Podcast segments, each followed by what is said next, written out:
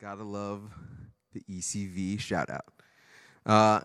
As Nate said, I'm Josh Williams, lead pastor here, and I'm so excited that you're here with us. We, as Nate said, are still in the middle of Lent, still in the middle of our series, but this is the second to last live stream. Next week will be the last one that we'll have, and then we'll meet in person outdoors. Really excited for this time. I think we've all been very excited, including with our whole city, that it's getting warmer. I know that's going to, it's New Haven, right? So it's going to still be okay, is it warm today? Is it cold? But at least we're asking, is it warm? That's a great question to ask together.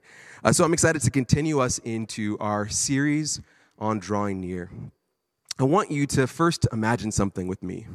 Picture this. You're in your high school cafeteria. For some of you, this will involve a time machine going forward. For some of you, a time machine going back. You see groups of people sitting down together, including the group that you're, kind of in a clique with. Then you see a kid at a table all by themselves. You know this kid. We all know this kid. Some of us have been this kid. They might be sitting alone because they don't like talking to people. Maybe they're not that great at social interactions. Or maybe it's because of how they dress or don't dress, maybe the color of their skin, what their parents do for a living. It could almost be anything that keeps that kid at a table by themselves. But they're alone, and you're looking at them, maybe even staring. And you haven't realized that you've been standing in the same place, staring at them for a few minutes. And now people are looking at you, all eyes are on you, including that table, the folks you sit with, and actually including the person who's sitting alone. Your table looks suspiciously towards you as they talk to one another, kind of glancing at each other, then back to you. And then that one person at the table looks hopeful. What do you do? A few questions race through your mind. It's not really where should I sit, if we're honest. And it's not even how can I help. Instead, it's probably something more like this. How can I draw near without getting hurt, without a consequence? How can I draw near without suffering? We all have an instinct to help, but what will the cost be? It's the second question that usually makes our instinct turn into an action until that instinct is dulled into a very quiet whisper. Sometimes it's we can't even hear it at all. Those questions don't end in a cafeteria in high school. How many of us ask a version of this question, perhaps regularly? How can I love the city of New Haven while still feeling safe and feeling like my time is my own? How can I care for the struggling parent at my kid's school without getting caught up in all their drama?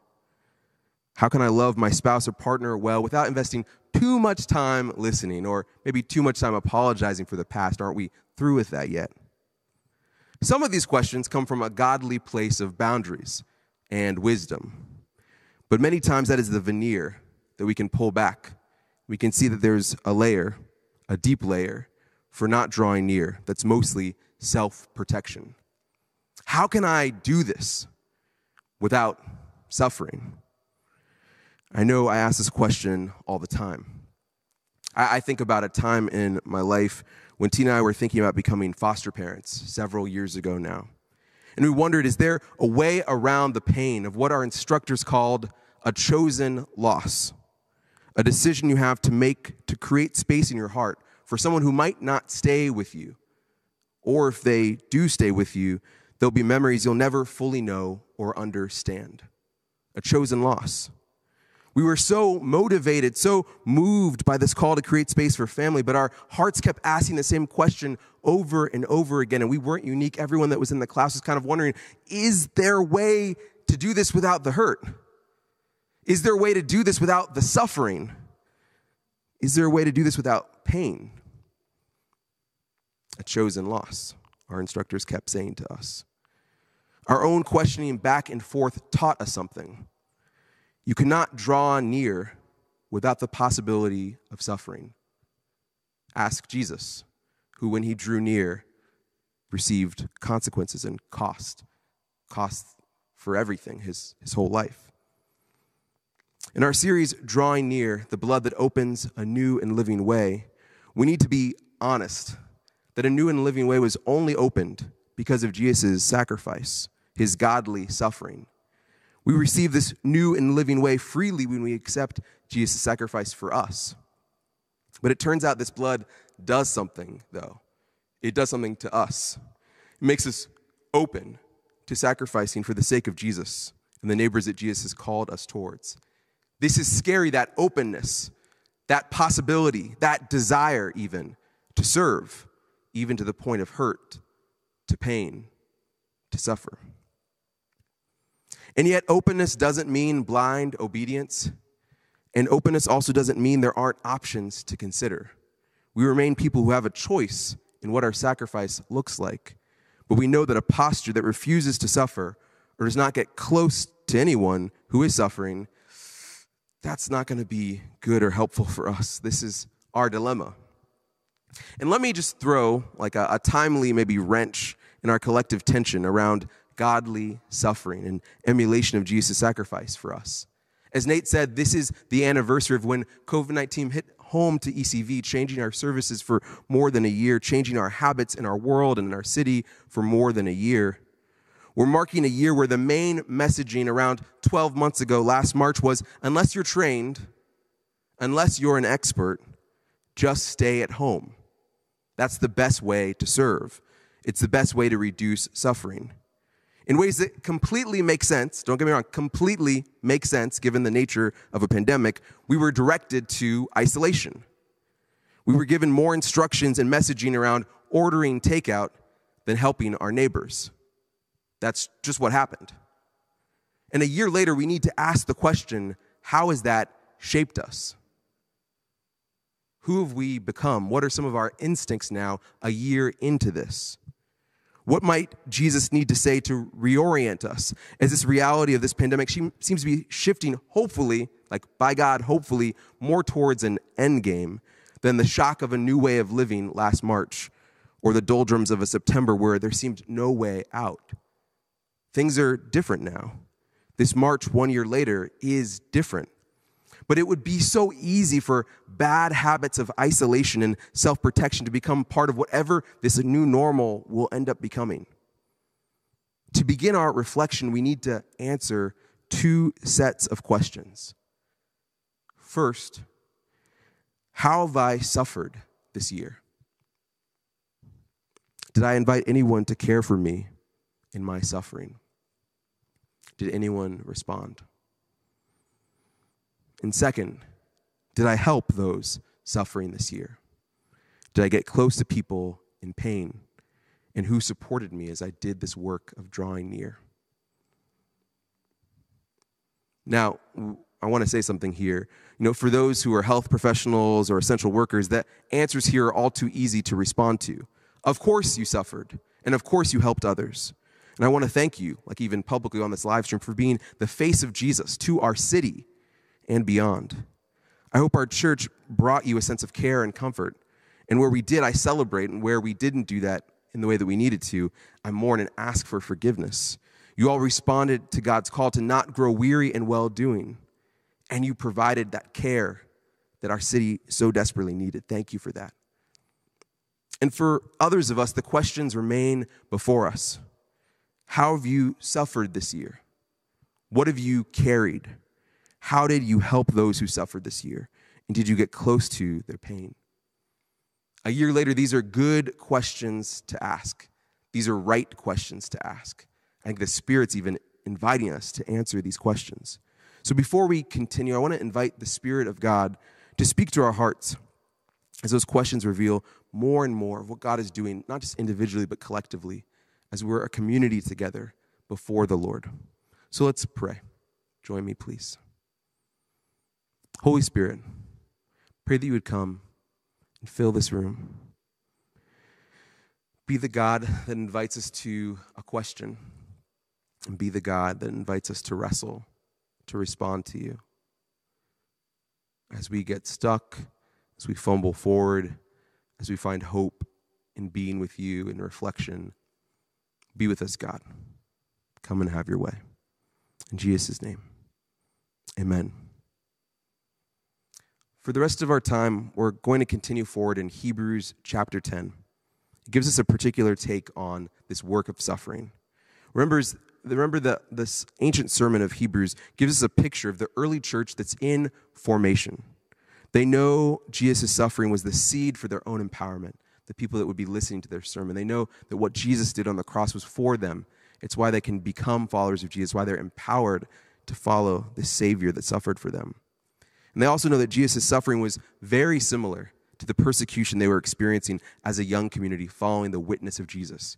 Jesus' sufferings didn't seem far off, more like their kind of everyday experience, the stories that they heard about. This was their reality. So we're going to pick up at verse 32.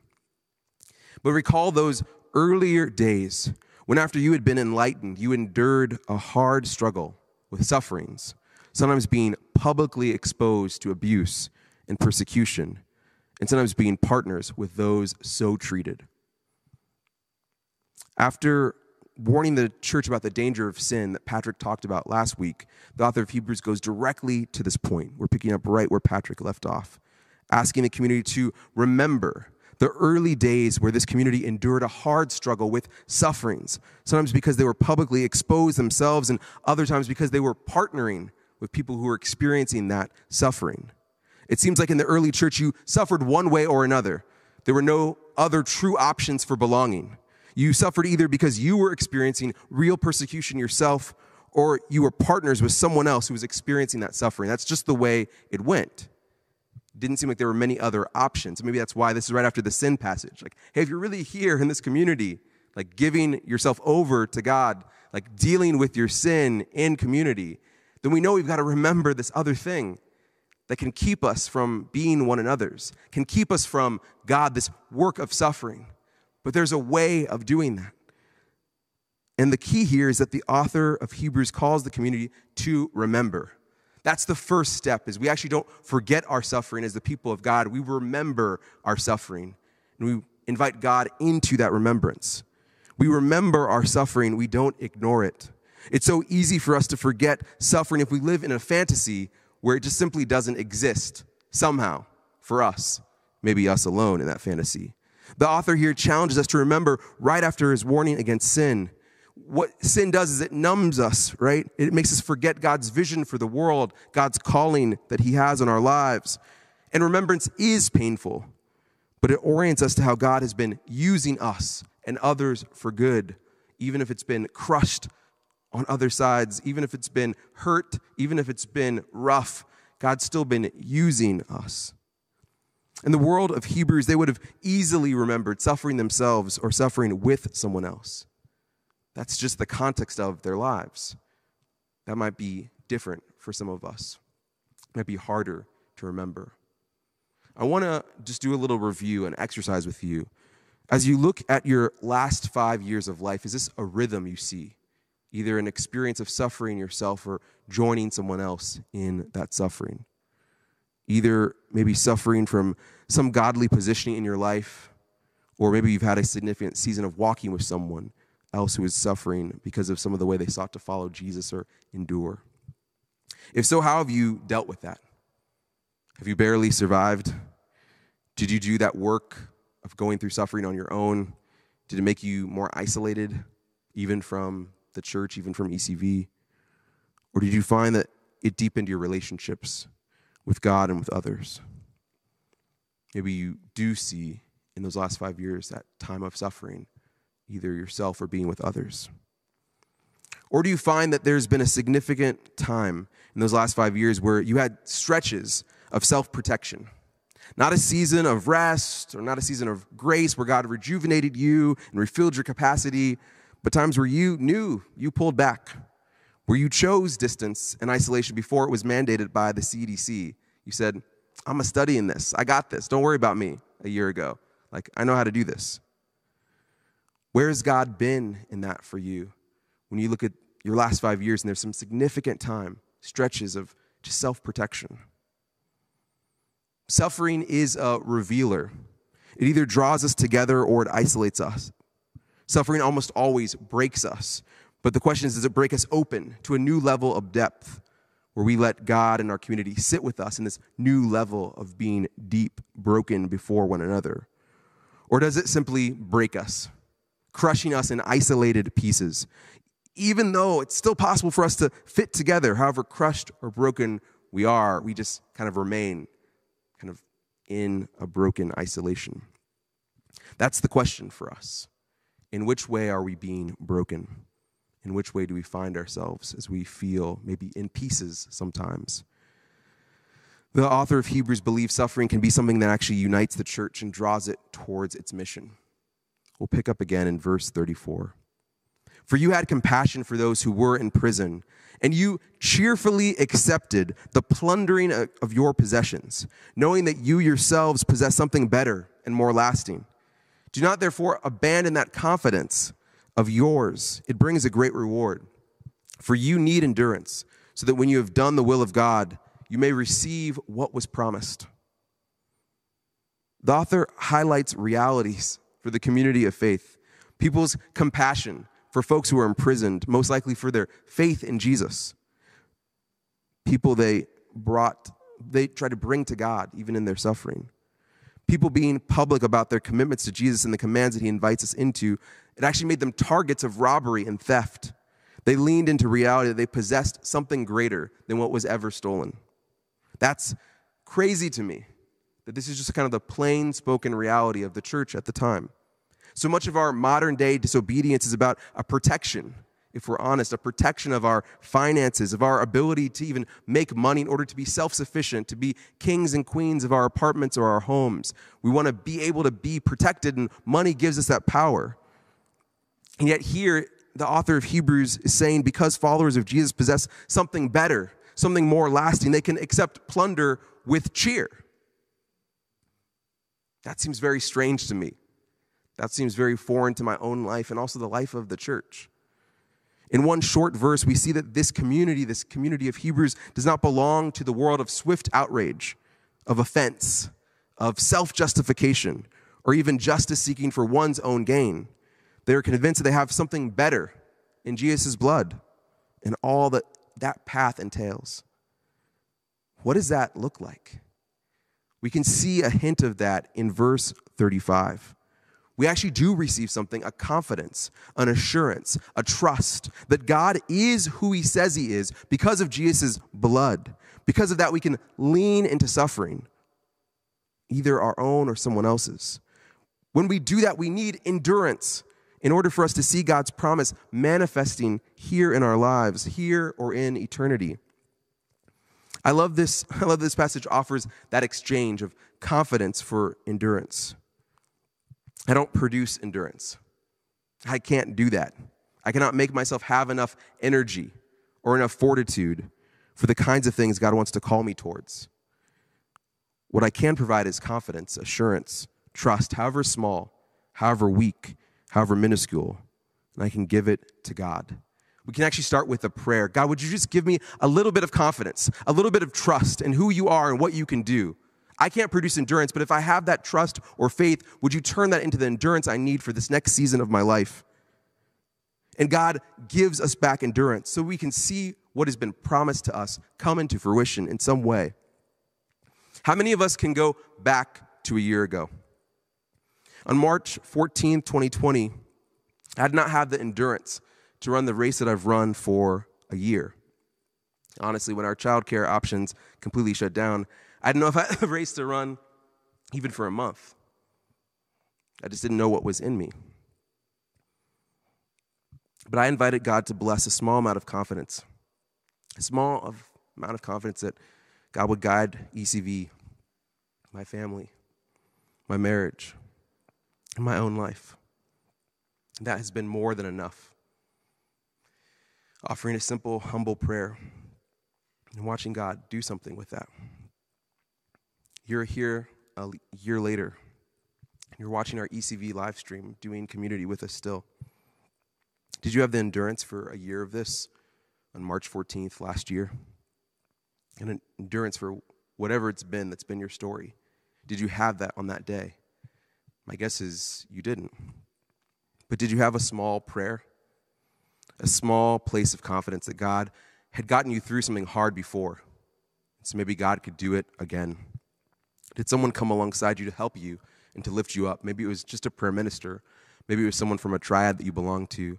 Maybe it was someone in your family just saying a prayer over you, giving your story to God, and blessing you. Maybe you did that for someone else. There is a reward in letting God build endurance in you, even if it starts from a humble prayer. We're stronger than we think when we let God take a mustard seed of faith and let God turn it into a year of somehow remaining connected in a pandemic. God somehow blessing a year of sleeplessness, dizzying childcare arrangements, new financial risks, and challenges we couldn't even dream of. Maybe for you who are a little younger in our community, a year of youth group on Zoom, school on Zoom, seeing grandparents on Zoom, and when it wasn't Zoom, having delays and quarantines galore related to in-person learning. But it hasn't just been this pandemic either in the last year. God's taken this strange year and given us a deeper awareness of racial justice and our call to get involved and to be involved as peacemakers. A call to the city around us that we've been more connected to than ever before, because it's going to take all of us to get out of this situation, and a conviction that getting healthier ourselves may be the way to make our city healthier. Maybe it's been your own breakthroughs, your own challenges that you're working through and asking for God's help in. Did you know that you had endurance for that on March 14th, 2020? And do you know now that God has kept you, that God's protected you, that God's been with you? And whatever small prayer you prayed or someone prayed for you has actually been enough for you to still be here with the Spirit by your side. But do you want to remember that story? Or will we forget it and try to live in this fantasy of just simply not suffering, when that's exactly what we've been through this past year together? As the inevitable cloud of COVID crisis and hurt and suffering lifts, as more shots get into more arms, we have some sneaky, dark, and familiar questions that will begin to haunt us again, as we can once imagine, again, a fantasy of a life without suffering. It's a lie. We can imagine it. We can be tantalized by it. We can choose it. How can I live without getting hurt? How can I live without suffering? Accepting life through the filtration of those questions does not have to be our inevitable reality. That's not what we have to choose together, ECV. We have a choice to say that one pandemic may have ended, hopefully someday soon, but the multiple pandemics of sin, suffering, and injustice continue to reign. Will we change our question for the glory of God and the well-being of people? Will we shift from, how can I do this without suffering, to, God, in your mercy, will you show me where you are in the suffering? Help me find you and follow you. God, in your mercy, will you show me where you are in the suffering, my own or others? Help me find you and follow you. Show me where you are in the suffering of a person without steady housing in our city. Help me find you and follow you. Show me where you are in the suffering of someone who is not that excited for our church to be in person again because of hurts they have with our community. Help me find you and follow you. Show me where you are in my own suffering as I choose not to pretend everything is okay, maybe for the first time, and I lean into the pains and wounds of this last year. Help me find you and follow you, even in my own story. We can ask God to show us where he is in suffering, and he'll show up. That's what he does. It's what he did for this community of Hebrews, this community in the early church. It's what he's willing to do for us here at ECV, because we can have confidence in the one who gives us endurance. We can have trust in the one who shed his blood to open a new and living way. We can have faith in the one who loves the faithless and still gives us a reason to hope somehow. Not because of what we have, not because of what we can even offer, but just simply because we're around, we're present, and we're wondering, God, what can you do with my life? The author of Hebrews says it this way: for yet in a very little while, the one who is coming will come and will not delay, but my righteous one will live by faith. My soul takes no pleasure in anyone who shrinks back. ECV, as we hear more and more about a lifting up out of this pandemic someday, somehow, as we hear more and more about people stepping into a normal, as we have stimulus cash in our pockets, let's be real, and we begin to imagine what it can do for us, we shrink back to self-protection and isolation that is not per the CDC's recommendation, but is actually our own choosing? Or will we choose to say with cheerful abundance that this new and living way meets suffering with the power of Jesus' blood? And as a result, we invite others into our suffering and choose to walk with others in theirs. Will we say together as a community, God, in your mercy, will you show me where you are in the suffering? Help me find you and follow you. We do a life of remembrance, praying a humble prayer, saying, God, I have this tiny amount of confidence. Would you bless me with endurance? And would we join others in their suffering and invite others into our own?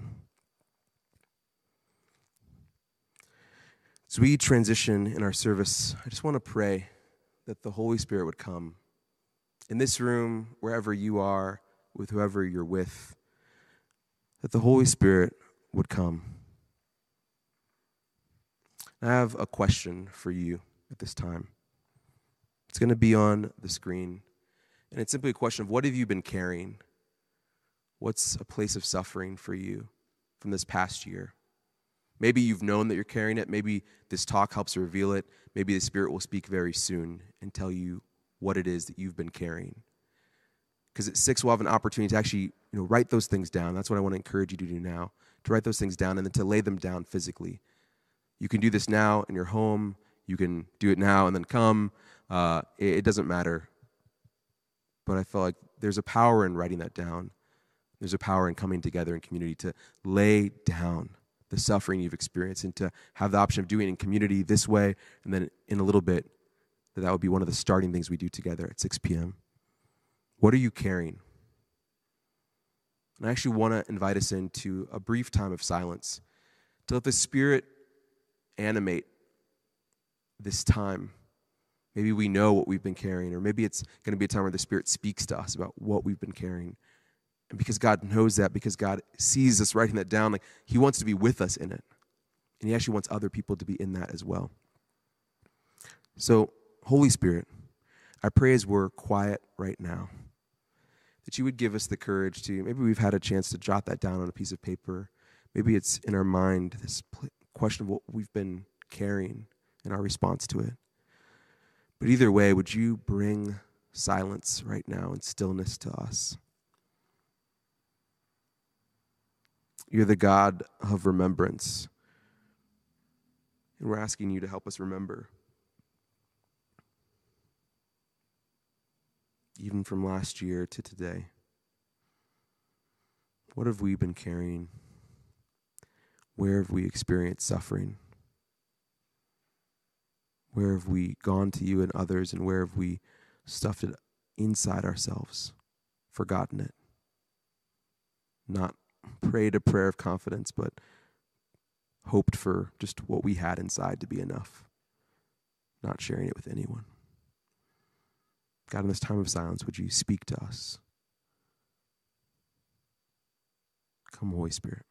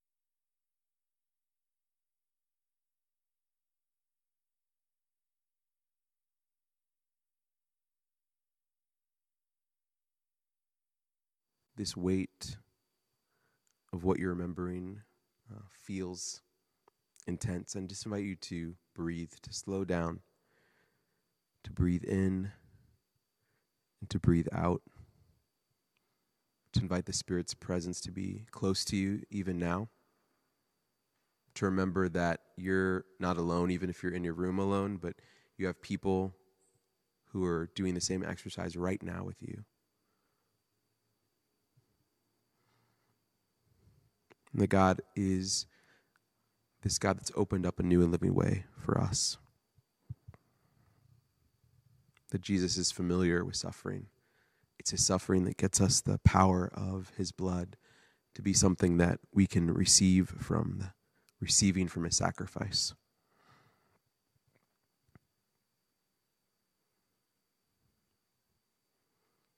If you're able, just even take a second to thank God in your words and a posture of your heart to be grateful to God's work